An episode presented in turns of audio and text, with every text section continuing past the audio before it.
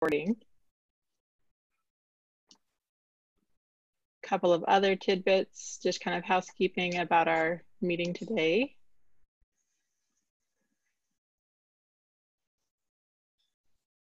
We will mute everyone as they come in and um, we'll unmute everyone when it's time for questions um, at the request of the presenter.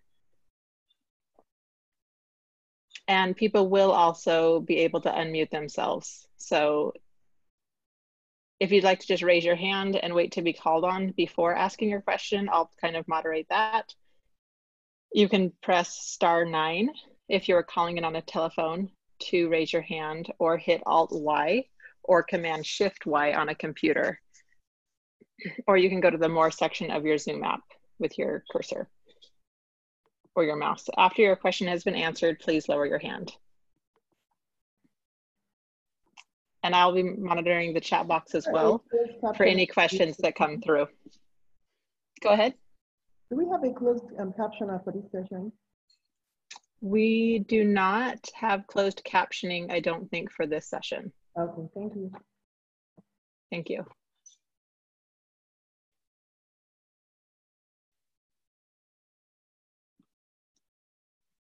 Mary Jo, do you want to go ahead and um, introduce yourself and start us up?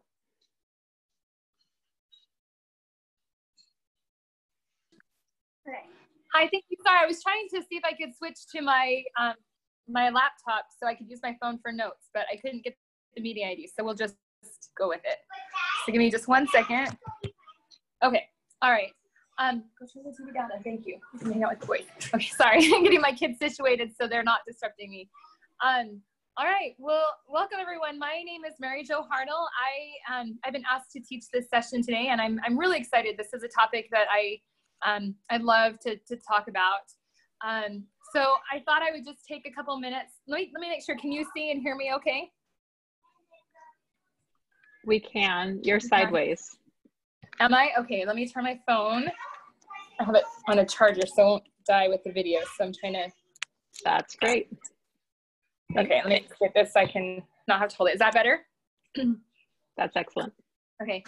No, make you all do gymnastics. So, all right. So, um, so I thought I would just start by sharing a little bit of background about myself really quick, just to introduce myself. Um, I am a certified teacher of blind students. I'm also a certified orientation and mobility instructor. I have my NOMC, my National Orientation and Mobility Certification. I worked, um, I worked as the, um, I worked for the National Federation of Blind Jernigan Institute, and I left there after becoming the director of education um, several years ago. I left to start my family, and I've taken a bit of a leave of absence from my professional career to be a full-time stay-at-home mom of three children. But I still like to um, stay connected in the field, and I'll do things every now and then, like some contract work or consultation, working with um, with families or with with uh, teachers and children that are, are blind. Um, I am blind myself. I have a condition um, called pseudotumor cerebri. So basically, I um, I lost my vision when I was 12 years old because of a um, a reaction, an allergic reaction to some medication, and it um, it damaged my optic nerve. So my vision is kind of similar to someone who might have like uh, macular degeneration or optic nerve hypoplasia, where the central vision is mostly what's gone, and then the peripheral is is still there, but my peripheral is still also very um, very distorted. So I'm legally blind.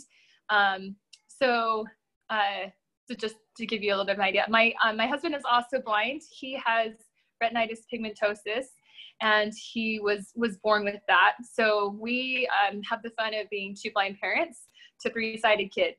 So um, that's been an interesting dynamic to figure out too. We have three kids, they're nine, uh, six, and almost four, three, three and a half. So they're lots of fun. So I'm hoping what I have to share today will be of value to, to you based on my experience as a parent and also as an educator with, with blind children, and then from my experience as a blind person as well. So, so with that, I'd like to go ahead and get started. Um, just to help me, so, so we're talking about movement today, but it would be helpful for me to know from the audience what age range of children we have. I, I was thinking I could talk about all the you know from like birth to teenagers but if we don't have any people with like babies and toddlers then i'd rather spend more time on the the groups that we do have um, so can i who i'm sorry what who's the moderator for this session what was your name again Hi. And i'm then sorry say again I will ask um, Ifoma. plumber If you want to answer, just raise your hand and, um, you know, in the order that you raised your hand, I'll ask you to speak, okay? Okay, so let me ask a couple of quick questions then. Do we have parents in here who have um, children who are blind between the age of like birth to say three year old, three, three years old? Just raise your hands. Are we getting hands for that one? I have one hand raised. One hand raised, okay. How about, Yeah, can I just um, let people know if um, they need to raise their hands? There's a shortcut um, key if you want to raise your hands. And so that's, um, you can press the um, Alt and Y key to raise your hand, okay? So now okay, I we have two raised hands, and so I'm going to um, ask um, Perry Diaz to unmute herself. You can talk, Perry. Um, yes, I have a three-year-old. three year, okay. And Okay, then great. um, Greg Aikens. Uh, yeah, I I have an 11 year old, but I also um, I manage a preschool program uh, for our center that we work for birth through five. Okay, birth through five, okay. And is your 11 year old blind? Yes. Okay, okay. Um, so, so again, Um, just maybe to, Joe, I I'm also sorry. want to let you know, on the chat, we have um, somebody called IFE, has an age seven. Sarah has an age six. Tammy says, I don't have a raise hand option. I'll get to you, Tammy. And then Amber says 2.5, and then Tammy says 16 year old. So there's 16 year old, 2.2 and a half, six and seven. Okay, that's really helpful then. So I will I will go through then each of the age groups. I just didn't want to bore you if we had no one with like a any toddlers or babies, but great, that's really helpful. Thank you. So and thank you all for your patience in um, in doing this virtually. This is a really new experience for me too. I, I do teach a class for Towson University, which is a, I'm from I live in Maryland and I teach at a university here, but we um, we took everything online in the spring, but I was able to just record a lot of my lectures, so I'm still getting used to the interacting on a on a web platform, as I'm sure we all are. So, okay, well, thank you. That's really helpful. And again, as we go along, I want you to feel comfortable to ask the questions. So sometimes I get talking and I get really excited about what I'm talking, and I forget to stop and ask questions. But please, please feel free to to uh, to stop and ask. Or if I say something that is an unfamiliar term to you, or something you want me to to um, speak a little bit more on, please let me know that. So, okay, so we're talking about movement today. And if you haven't already heard this in the other parent sessions or um, yet, or, or in, um, in the past, um, you will hear this, but we talk a lot about how important it is to have your child using a cane. And we talk about how important it is that we, they start using the cane as soon as they can, like as early as you can start introdu- introducing that cane, getting it in their hands and getting them accustomed to that being a part of their um, their world. So I don't want to spend a ton of time talking about the cane today because I think that will come in other sessions, but I will allude to a few things with that and again about how important the cane is. Um, I want to focus today more on the importance of having your kids be active and how do we encourage our blind children to be active and move and, and why that is um, why that is important. Um, so I'm give me one sec. Hey guys, hard old children, turn it down, please. Thank you. All right, apologize. Um, my kids are downstairs and it's a little loud. Um, okay, so so I want to talk about why this movement is so important. So just in basic child development, we have certain milestones that we reach as we develop, and children need to to meet these different milestones as they're learning and growing because each thing builds on each other like a building a building block. So for example, you know you have a, um, an infant they they start out like lying on their backs and moving their arms and legs and they have these uncontrolled um, actions. But as they grow and develop they start learning how to control those movements and they learn that when they reach out if they hit something they make contact with it and they start building this um, this this knowledge in their brain of that different reactions cause different different actions cause different reactions whether it's a sound or a movement or a visual excuse me a visual stimulation. And so um, you know so then that, that progress encourages them to progress to another uh, physical movement. And you know then they start rolling over and they're on their um, flipping from their backs to their bellies. And they learn that when they arch their back it pushes them over onto their belly and vice you know they're on their belly and they flip over it moves them to their back. All that stuff is really fundamental for development because it, it strengthens those muscles and gets them ready to start crawling. And then they eventually start pulling up on things and um, and in walking and so forth so if you don't have one piece then the other pieces you know they, it's like a domino effect one leads to the next one and we need to connect all those pieces together so I won't spend a lot of time talking about the physical development of like how you make, you know, work with like a blind baby to get them to do all these different milestones. But I just want to talk about some things that you can do at home as a parent to um, to foster some of these um, these behaviors in your children and help them in that physical development. Um, I want to go through and talk about each each different age group, but before I do that, I want to just talk broadly for a moment about what it means to be age appropriate. And this is probably a term that you've heard before, but I want to reiterate it again. So we talk about our children being age appropriate. And what that means for you is that you have to look at your child at what, not only what their physical age is, but what is their cognitive age. So um, I have, you know, I have a, a nine-year-old. She behaves as a nine-year-old. I want to make sure she's doing things that most nine-year-olds are doing. I want to make sure she's meeting milestones that are expected of someone at her age. Like she should be able to read at a certain level. She should have certain um, levels of physical ability. She should be learning how to ride a bike. Like all that stuff is age appropriate for her. We we tend to see a lot in the blindness field that a lot of blind children are um, we hear things like they're developmentally delayed, their vision is going to delay them because they're not able to progress in the same way because they can't see. And this is a really, um, it's really important that we not necessarily get hung up on that as, as parents of blind children because while there may sometimes be deficits it doesn't have to be because of their blindness. There are things you can do to overcome that and it might just take a little extra work or extra practice on the part of you and your your child but they can be over, overcome and we shouldn't get hung up on letting these um, you know letting professionals put these limits on what our children can do. I, I say that because i've seen so many families with children who come and who have like you know they adopt their children and they have multiple disabilities or their child is born with a vision um, a vision loss of some kind and and they say well you know don't expect that they're going to be able to do this or that or whatnot.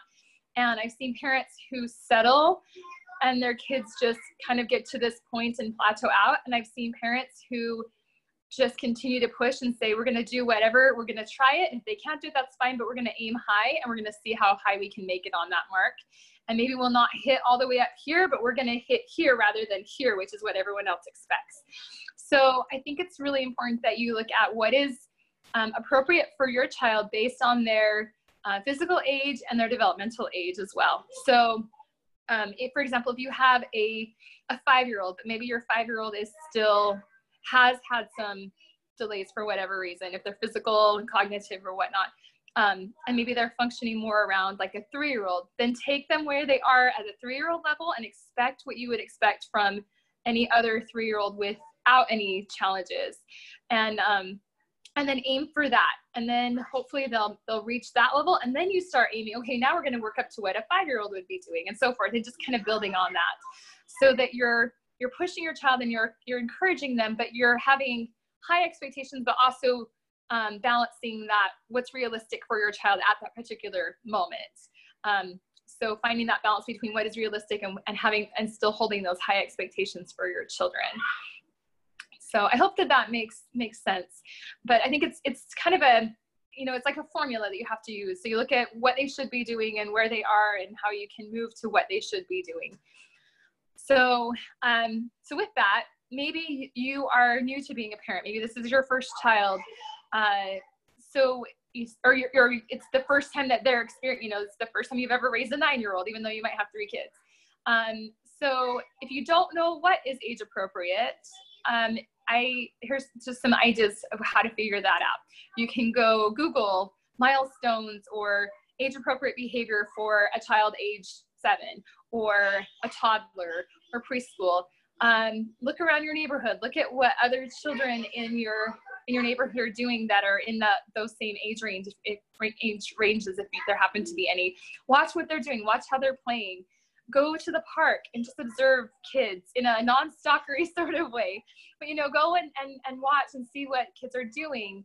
Um, what look at family members if you have nieces and nephews or godchildren or something like that you know that you can you can watch and just ask their parents say like okay so what are they doing right now what's kind of their what are they doing in this phase of life what are their skill sets um, and you know just kind of using those things to be your criterion to measure what your child should be doing if you have a preschooler go to the library this is a little hard right now with the COVID situation, but go to the library and listen, go sit in on a story time session for preschoolers and look around the room and see how the other preschoolers are behaving. If they're getting up and dancing around during the story and your child is not, maybe that's something that you need to work on. Like, okay, this would be, you know, they should be standing up doing these actions or um, they should be moving their fingers in a certain type of finger play if they're doing the roly-poly motion for the game and, and you know maybe that's something you need to make sure your child knows what that is and teach that to them so those are just some really simple ways to start observing what would be age appropriate for your child um, based on what age level you determine that you feel that they are, are at. And then again, just setting some expectations for, for your child that you can work towards. Any questions so far? Okay.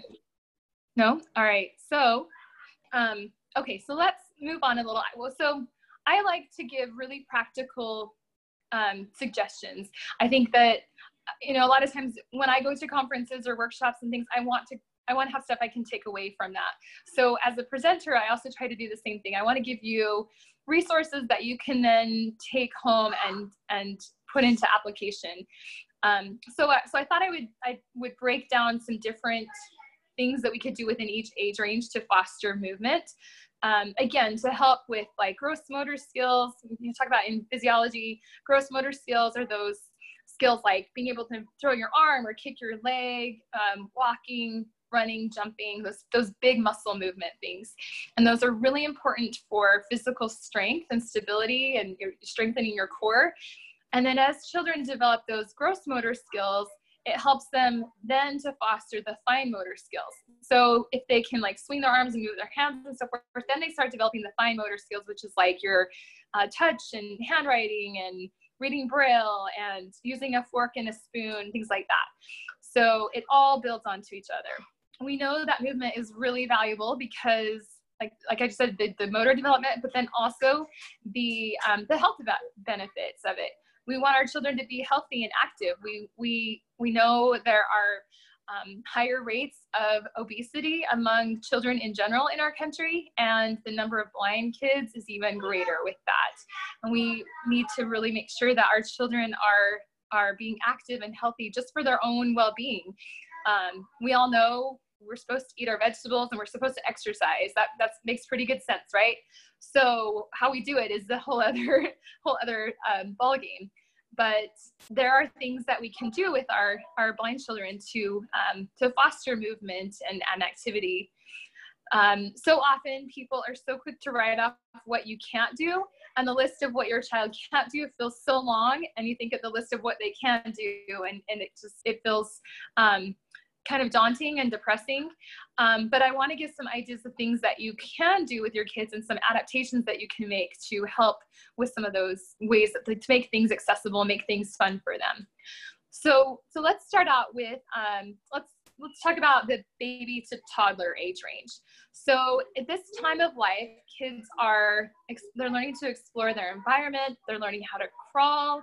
They should be pulling up on things. They should be starting to walk um, that would be what would be the the what would be age appropriate for that that uh, developmental phase.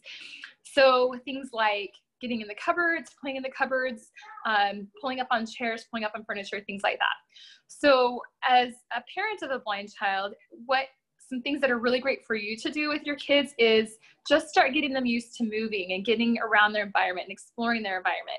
If you're just leaving them in the playpen all the time or the crib all the time because you think it's safer and you're afraid they're going to roll off something or they're going to hit their head on something, then I mean, I understand as a parent you want to protect your child, but you also we also have to give them the opportunity to explore and learn.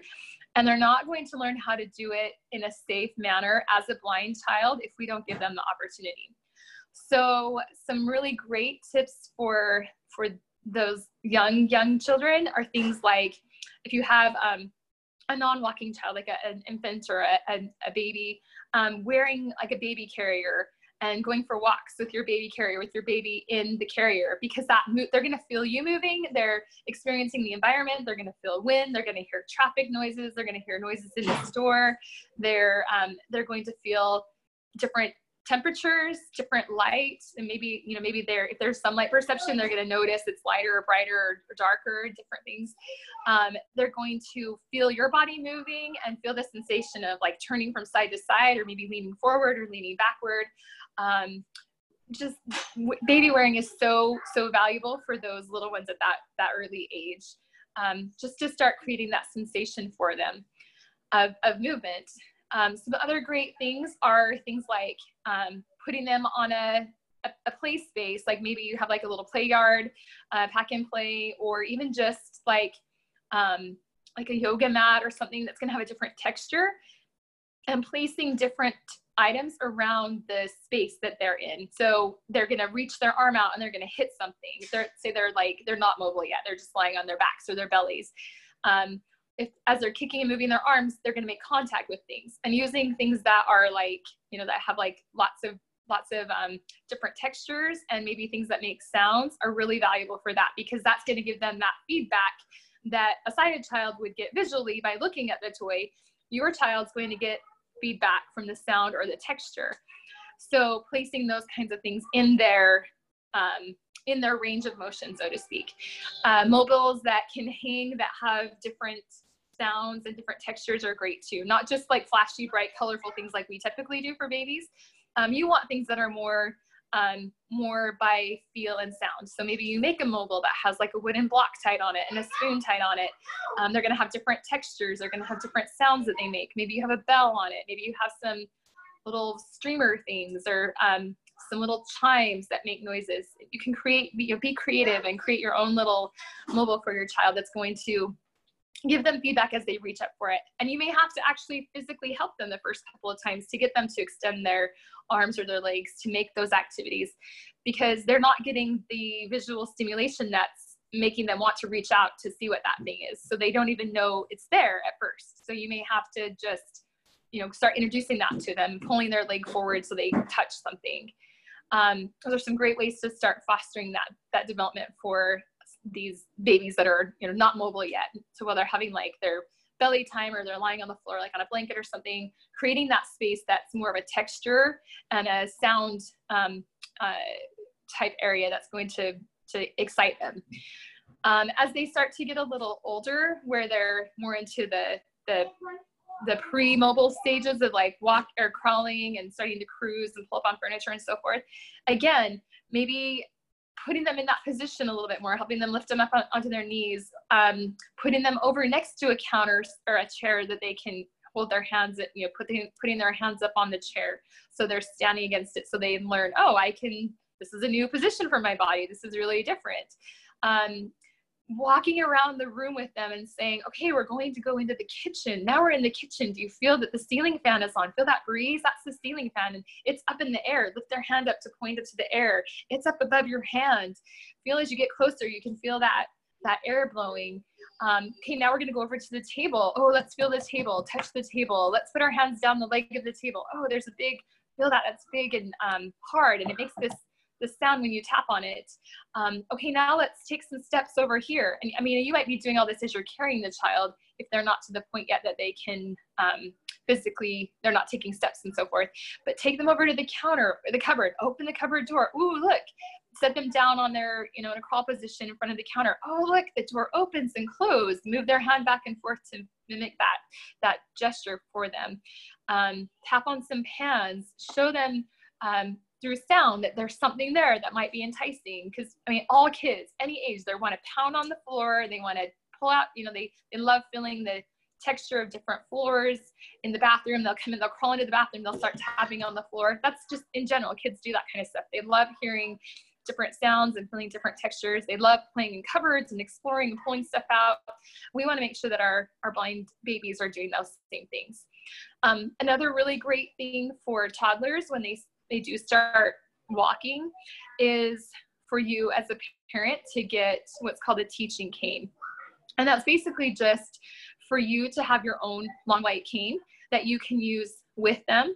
Um, and it's it sounds, I mean, you don't have to be an O&M expert to do this. It's just you holding the cane. Um, you can hold it like you're holding a pencil. So I'll demonstrate right here with my cane. So can you see this? So holding my cane, I'm just gonna hold it like a pencil. I'm gonna hold my, my hand maybe like up at my chest or down towards my belly button, depending on how far I want my cane extended out in front of me.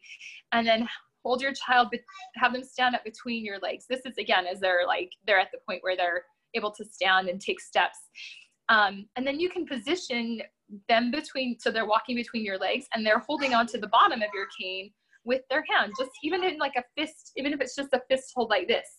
Then you manipulate the cane, tapping it back and forth or drawing a rainbow on the floor, like a little arch back and forth like shoulder width apart, um, you can manipulate that and take little steps with them to start introducing the cane to them and walking with them. And your cane becomes the teaching cane for them to start taking their first steps and exploring their environment. So from that, you move on to things like, hey, let's walk around the house. Let's tap our cane on the floor. Ooh, it sounds different in the kitchen because we have tile or, or linoleum or something. And then let's go in our living room. Oh, we have a hardwood floors. Ooh, it has a different sound, doesn't it? Um, let's rub it over here. Oh, look, we have a rug. That has, feel how that has a different texture. Let's go back to the hardwood again. We have the hardwood felt and sounded and then the rug. Oh yeah, that's so different. That's the rug.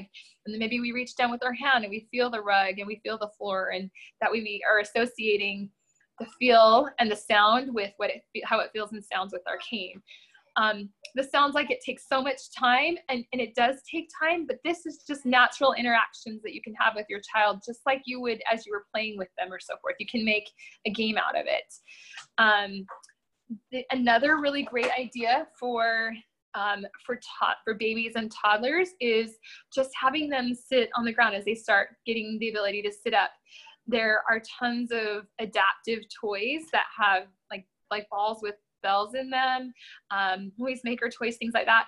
Just having them sit on the ground and roll a ball back and forth with a bell and get them used to finding it. So when it comes over to them, they have to listen to where the sound was and then encouraging them to reach out with their arms to find where that, um, where that sound was coming from and to find that ball. Um, that's that's another really great way to start fostering play and make and that play is also um, fostering learning. So just simple things like that. It, it's not rocket science. And a lot of this is just stuff that you can do with your child to play and have fun in an educational way as well. Um, so any questions so far from those of you that have children kind of in this range before we go on to some older children? Uh, this would be a good time for questions. Let's give Mary Jo like a minute to catch her breath. She's been talking for 30 minutes. Um, you can either raise your hand or type the question in the chat.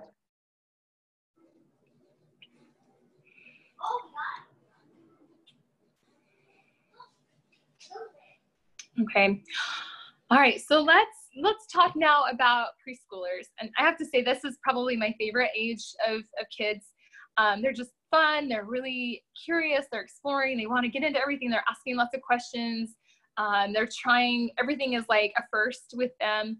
Um, by this point, they've usually mastered walking and um, you know, running, things like that. They should start practicing kicking a ball, throwing a ball, things like that, just as far as physical gross motor things go.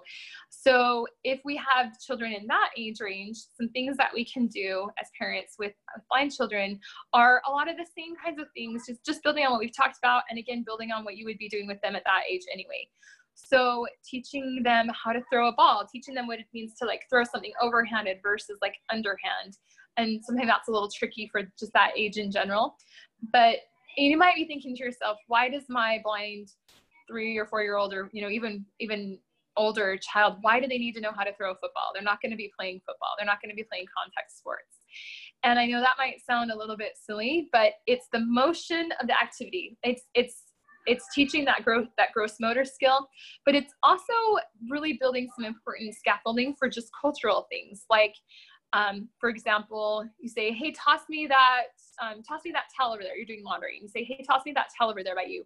You know, they you want them to throw it to you. Or uh, we use gestures in our expressions a lot of time. We'll say things like, like just last night I was doing a, um, a Zoom call with a family uh, with a, I was teaching a, a cane lesson to their child and I said, you want to hold your hand like you're going to catch a ball, like cupped like this and in front of you at your belly button.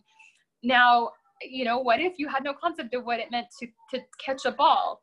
Just things like that. It's, we want to teach our children those those different skills and those skill sets because they do cross over into other areas of life even if they're never going to play soccer or they're never going to play football those skills can be really valuable um, and it can be really valuable for them to understand what what those different things are and what it means.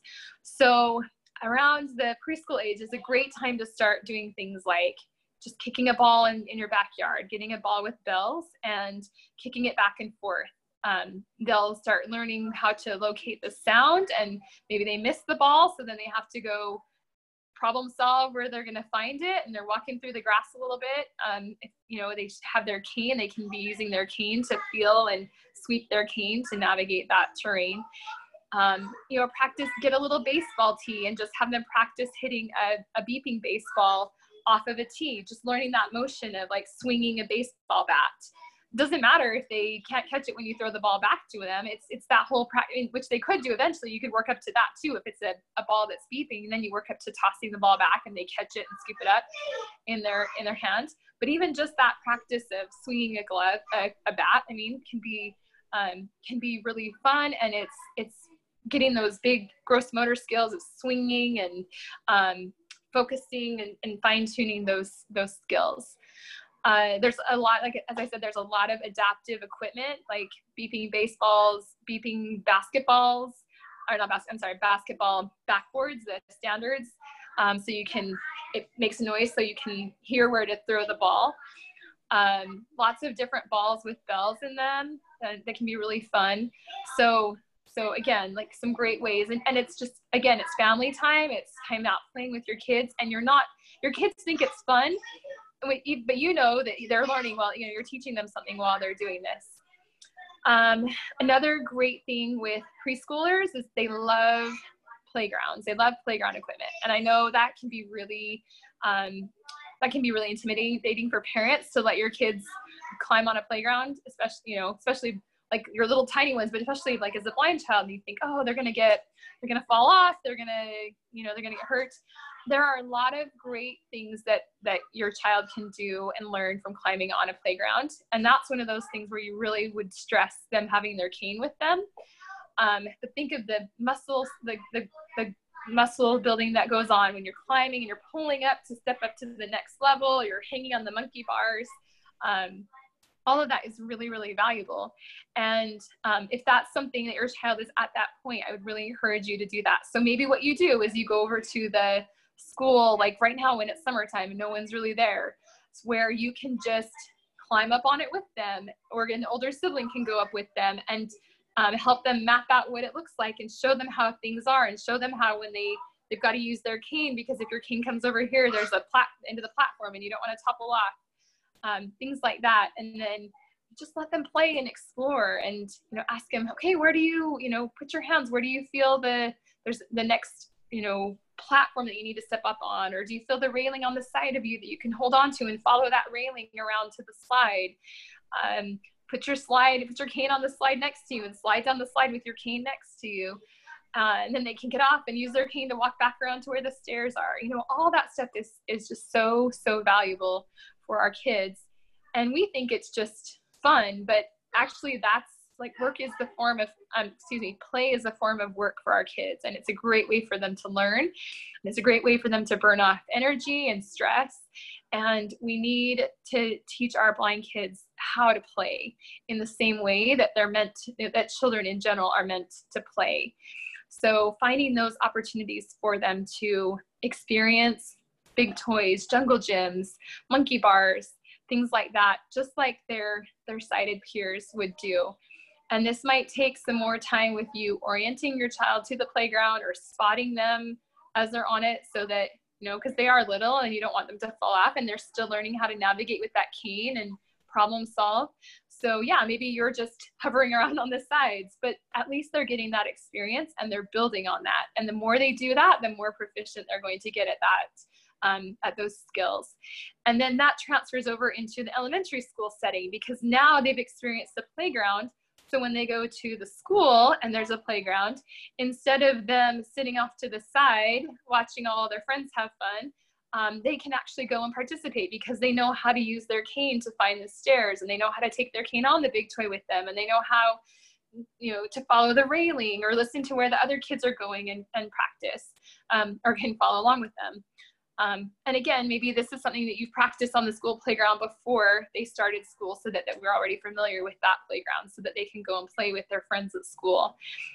Um, I, I don't know how many times I've heard things like, you know, teachers saying, oh, we just assigned a buddy to be the blind kid's friend and they just, you know, they take him out and they play with them or they sit next to the wall or, you know, things like that where the kids aren't really able to be independent and they're not able to play and have fun. Um, and I think that is, is so sad because if we start teaching our kids at an early age how they can use their cane to move around safely and how they can listen for sound cues and things like that, they could be following and being more independent rather than having to have the assigned buddy and then do whatever the assigned buddy wants to do or to be relegated to just sitting on the wall or the you know the the side of the big toy while everyone else is playing um, they can be part of the activity. And again, all of this is contingent on your child's abilities and where they're at, but these are, we're setting the, the bar high with this um, finding that degree that fits for our children at that point. Some other really great things that are, are good to start around the preschool years. Can, some of this can be started a little bit sooner, but um, swimming. Swimming is a great physical activity. It's, it's, you know, half the time you're underwater, you can't see anyway. So there's some great value to that. There's a lot of like mommy and me classes for swimming. There's swimming lessons. Um, you can swim in lakes. You can swim at the pool. That's a, it's a great physical activity, and it's definitely something that your blind child can do. So that's one, you know, something to, to think about. Um, gymnastics classes. There's tumbling classes. There's lots of um, tumbling classes for uh, for you know, toddlers and preschoolers where they come in and they climb over different obstacles and they do different flips on mats and they climb over different beams and stuff like that. And it's, it's all very safe and padded, but just things like that can be really valuable for our blind kids because it's a controlled, safe environment. Excuse me. And it's, um, and it's fun and it's, it's fostering that, that movement. Um, and a lot of those things too it's it's really easy for you to just pull an instructor aside and say hey can you show my child the moves that you're doing in class today ahead of time so that when you say it in class they'll know what you're talking about?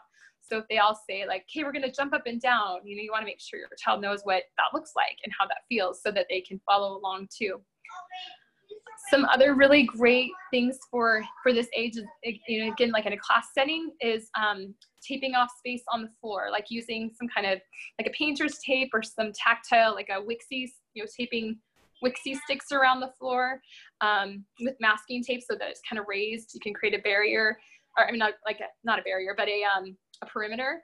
And then um, that tells your children like this is your space you have to stay in so if they're doing a class where they're doing a bunch of jumping around or you know like a, a um, song singing dancing they know they have to stay in their space. Or if you're at like a library where you can't exactly put that stuff down maybe bringing a hula hoop and the hula hoop goes down on the floor and they know they have to stay in that hula hoop section. So when they're doing singing time and they're all standing up and they're dancing around they can be aware of their space to not lose their you know orientation or to drift off or you know be bumping into other people because they've got that that um, indicator of what their space is. So just some simple, you know, simple, easy things that can help our kids, our, our blind kids be able to develop some of those, those same skills. Um, Yeah, Mary Jo, um, we have a Yes. question. sure. You know, Greg says he really likes the idea of using a teaching cane. And is there anywhere he can read more about it? Using a what? I'm sorry. Teaching cane. teaching cane yes so there are a couple really good articles um, if you just google teaching cane like on the nfb website or in the the nfb publications some things will pop up there there's also a book by an o&m specialist named joe cutter and he kind of introduced that idea of the teaching cane and he talks with more specifics about how to how to use a teaching cane with your child it's a really great it's a great idea I think if you Googled or you looked in like um, future reflections, that the NFB's parent um, magazine or publication, there's a lot of articles over the years about teaching canes. Any other questions before we move on? Um, yeah. Sarah has a comment. She says yoga has been great for us all ages and um, Cutter's promotion model. Sarah, do you want to talk about that?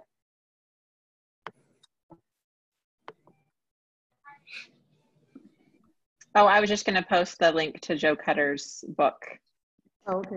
Oh, for the, yeah, it's fantastic. Um, but yeah, yoga in general has been awesome for our family because it's something we can all do together. It's something that our six year old totally can do by herself, mhm. and it's good for emotional regulation too. So, yeah, yeah. I was I was gonna include yoga actually with my school age kids, but yeah, you're right. Starting at preschool age is really great too. Yeah, yoga's great. Um, are there any other comments or questions? None for now. Okay, so yeah, so let's let's move into um into our school age kids. So now we're looking at like let's say between five and twelve. Um, so this at this point, your kids have a bit more ability. They're a bit they're able to control their muscle movements a lot more. They're they're starting to get some of those fine motor skills in. Um, as was just said though, yoga is a great activity, and you just you have a mat, you have a space, you know where you're supposed to be um, maybe the first time or two you might have to walk through some of the positions or have an instructor if you're taking a class maybe as like a family or like a, a mommy and mommy and daddy and me kind of a class um, the one thing that we've found that's been really fun is um, a youtube channel called cosmic kids yoga. And the lady's fairly descriptive. She each of the yogas are themed um, in a different theme even though she does a lot of the same positions. Um, but like like one is a frozen themed one and she's telling the story of frozen. And as they're telling the story she's doing gestures like we came to a mountain and she does like mountain pose. Um, they have a star wars one they have uh, like some nature related ones. There's a whole variety so you can find things that are of interest to your child. But most of the positions are the same like they'll do like downward dog or you know the mountain position or warrior one or you know whatever. And she she walks through that and she explains what she's doing to because it's kids and she's teaching them. So she'll say things like reach your arms up high above your head and raise your left foot up to your knee. And it's just kind of neat that she's describing things. They're not meant for blind kids. It's just something that we found with our kids that's really fun. Um, but that's something that your child could do and it's really fun and engaging and it's at their level because it's meant for kids obviously. Um, and then maybe that's something you do as a family or they can do with siblings and you you know you spend a few minutes showing them the position to make sure they're doing it doing it right if they don't if they're not aware of what you know what she means when she says to do mountain pose or you know stand on one foot what does that look like things like that um, some other really great physical things for kids at that age. Um, there's there's another really fun YouTube uh, YouTube video. It's called Go Go Noodle, and they're really active videos. They're only like two or three minutes. They use these a lot in school as like a brain break for kids, but they're fairly descriptive too. And they'll they'll they have all kinds of different uh, genres of them too, based for different interests. Um, there's one that's like you're walking on the red carpet, so you're supposed to stand in place and walk and like shimmy your shoulders, and then they'll say freeze and duck, and they throw a duck on the screen, but what they mean is for the kids to like duck down. and they just repeat all this these same actions but it's it's actions and music and lots of sound effects and um, they're just really fun kids kids like them and um, and it's just fostering some movement and it's two or three minutes and it's really easy and it's fun but it gets your kids moving and active. Um, so so just you know things like that especially right now where a lot of things are are you know closed and we can't go to a lot of classes per se it's really good that we do things at home that can be fostering movement and not just sitting around watching TV or or listening to audiobooks all day and and just um, you know not really getting a lot of, of activity. So those are those are just two things we found. Um, another thing that's kind of fun for school age kids, I think that they're at a point where they can start doing this more. Um, I'm sure everybody's familiar with Fitbits, and um, they actually make Fitbits for kids, and you can um, link it to your phone and your app. But the Fitbit app is actually really accessible with VoiceOver. So um, anyone with an iPhone can turn, I don't know how it works with Android because I'm not familiar with how VoiceOver or, or what Android uses as their screen reader, but with an iPhone, um, you can turn VoiceOver on uh, on your iPhone just through the settings and the accessibility settings. And the Fitbit app works very well with VoiceOver. So you can link an account for your child's Fitbit with your Fitbit account, and then your child you could turn VoiceOver on so your child could be swiping through to read their stats. Um, but it's it's so that's one thing that's just kind of neat because it's accessible. But the other thing is that it's it's kind of a, a motivator for your kids. Um, kids think it's really cool to wear these Fitbit devices. They're kind of popular in school right now, but um, that's the way they can check their steps and things, and it gives them some some tangible um, targets like you got to get your 10,000 steps in, you know, and um, shows them like how many active minutes they had. So you could set goals with your kids. If they're not being very active, you could say things like, okay, I want you to get 20 minutes of active minutes today and your Fitbit's gonna tell me and we're gonna check it at the end of the day. And if you got your 20 minutes, then you can have 20 minutes of electronics or you know whatever they liked or we'll go get ice cream which sounds like it's defeating the purpose if you're trying to get them to be physical. But you know something like whatever the incentive would work for your kid for your child. Um, there's also something really fun that we've been doing as a family and that's the fitbit challenges. So we have um, Fitbit bingo between my husband and me and my my nine year old daughter, and then our our younger boys are six and three, and they've been getting involved just for fun when we are doing our things. They just run around and play with us, um, even though they don't have their own trackers.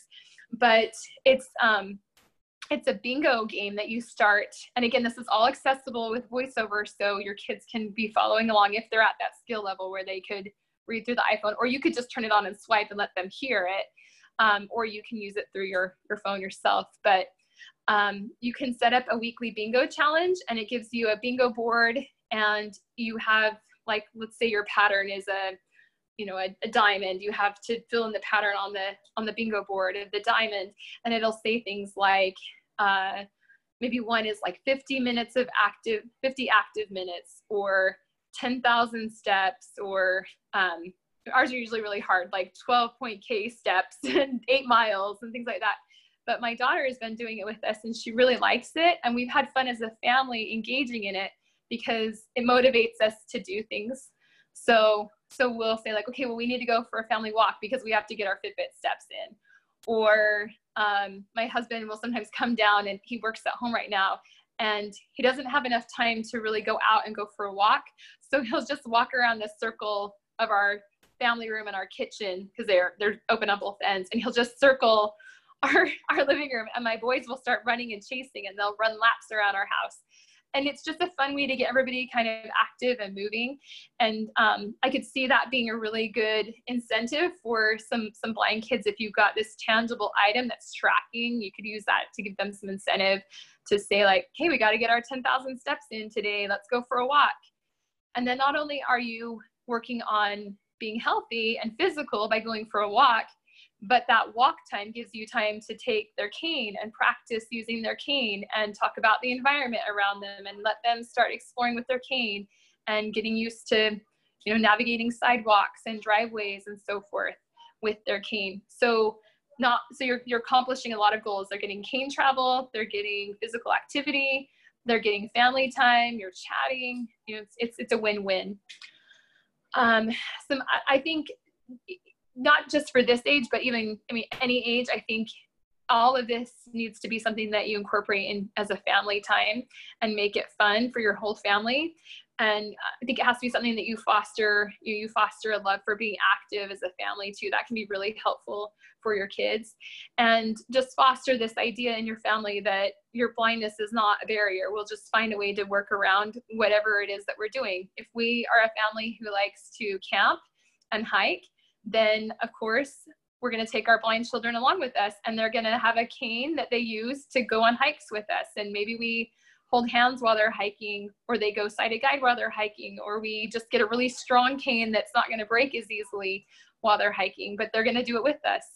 Um, if we're a family that likes to go bike riding then we're going to teach our blind child how to ride a bike and we're going to buy a tandem bike and we're going to go on bike rides as a family um, if a family likes to go swimming and do water parks and um, you know things like that, then we're going to help our blind kid, our blind child learn how to swim, and we're going to find ways to do things like store their cane next to the pool and help them stay oriented in the pool based on like where they feel the sun or where they hear the slide or where they hear the lifeguard whistle so that they can keep their orientation in the pool while they're playing with their friends or their siblings so just you know just fostering that the idea that that movement is not a chore it's not a task it's not you, know, you have to do this because you're blind and we need you to be fit so you're going to march in place 10 times. You know we don't want it to be like that. We want it to just be a natural fun thing that's a part of your child's life and a part of your family life. So um, some other things that are great to do as a family are just family dance parties where you know every night after dinner you turn on some music that everybody loves and you just dance around in your, li- in your living room. It's, it's a great stress reliever, but it's also a really great physical activity. And, um, you know, it's, it's a little stereotypical because everyone always says, oh, blind people love music. That's so great. But let's, let's love music, but let's use it in an active way too. Let's get up and dance and be silly and teach your kids what dancing looks like like teach them what it looks like to twist your hips or like how you pump the raise the roof or do the floss or you know the dab that's really popular in school right now. Teach them those things. And um, another great thing for that is you know just youtube is like a good and bad resource. But you know google things like popular dances for kids and you'll find videos that teach you how to do the floss and how to do the dab and how to do you know whatever. And then you can can watch those with your kids and demonstrate, you know, just stand behind them and show them how they move their feet or how they have them put their feet on your feet and have them step and show them how to step or hold their hands or their arms and make the motions with them of what that you know this is what disco looks like and this is what it looks like to roll your hands and this is what you know when you press up that's what it looks like. Um, and show them those things so that they learn those um, those those motions uh, not only does it help them in blending in socially, but again, it's physical activity and it's moving and it's exploring and and um, getting them active. So um, another couple of really fun ideas that this has kind of come out of results of the the COVID situation, but I know a lot of families are are doing things like this, and I think it's just a great idea for for kids who are blind too. Um, you know, if you don't have a trampoline, invest in a trampoline, ones with the big nets on the side, because then they can be in there bouncing and there's no worries about falling off the um, off the, the side. In fact, I don't even think they make trampolines without those nets anymore because they're so great for for kids of all ages. Uh, families are doing ninja courses in their backyard, and it would be so easy to to just you know create some balance beams and some obstacle courses and just tie a rope along it that you're uh, your child could hold on to to stay along course if you have the yard space to do something like that. Uh, I know some a family, some friends of ours that their daughters are really big into rock climbing, and so when all the rock climbing places were closed, I think it might still be, but they um, they built an indoor rock wall, which I didn't even think that was possible, but I thought that's a great idea. They just took a wall that was down under their staircase in their basement, and um, I guess you can just buy the rock climbing grips and the knots that you would you know see and just bolt them into your wall. And they built a, a rock wall on on their basement wall. And I thought that's such a great idea for kids who are blind because rock climbing is all about feel and, and positioning and so forth. One second, I'm sorry. Okay. okay, thank you. I'll look at it when I get time. Sorry. Um, you know, so that's a great thing. And we take blind kids rock climbing all the time. And um, and you know, they go with with um, there's somebody belaying them and usually there's a guide that tells you where to reach and they'll say things like hey reach up to your left and feel around for that next hold you know when you're first starting out. But the more that you practice it it gets to be more intuitive and people start learning how to scan and feel for things without needing someone to to be telling you you know where to reach uh, reach to. And it's it's great physical activity and it's definitely something that a blind person can do um, and, you know there's there's rock climbing gyms all over the place and they work with kids of all ages they have drop-in sessions they have sessions for families where your whole family can go and do like bouldering and rock climbing together um, so that can be a really, really great opportunity for your child as well to find a new interest.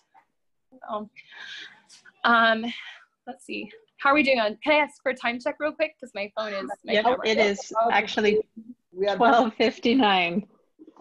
Oh, okay. All right. So Or, we're, I'm oh my goodness. So 259. Okay. 2:59. So- Yep. So I could, there's so much more I could talk about, but do, do any of you have any questions before we wrap up here? I feel like I talked so fast. I'm sorry. Lots of great information. Um, no questions, you know. Um, I'm going to open it up so anybody can make like a comment. Thank you.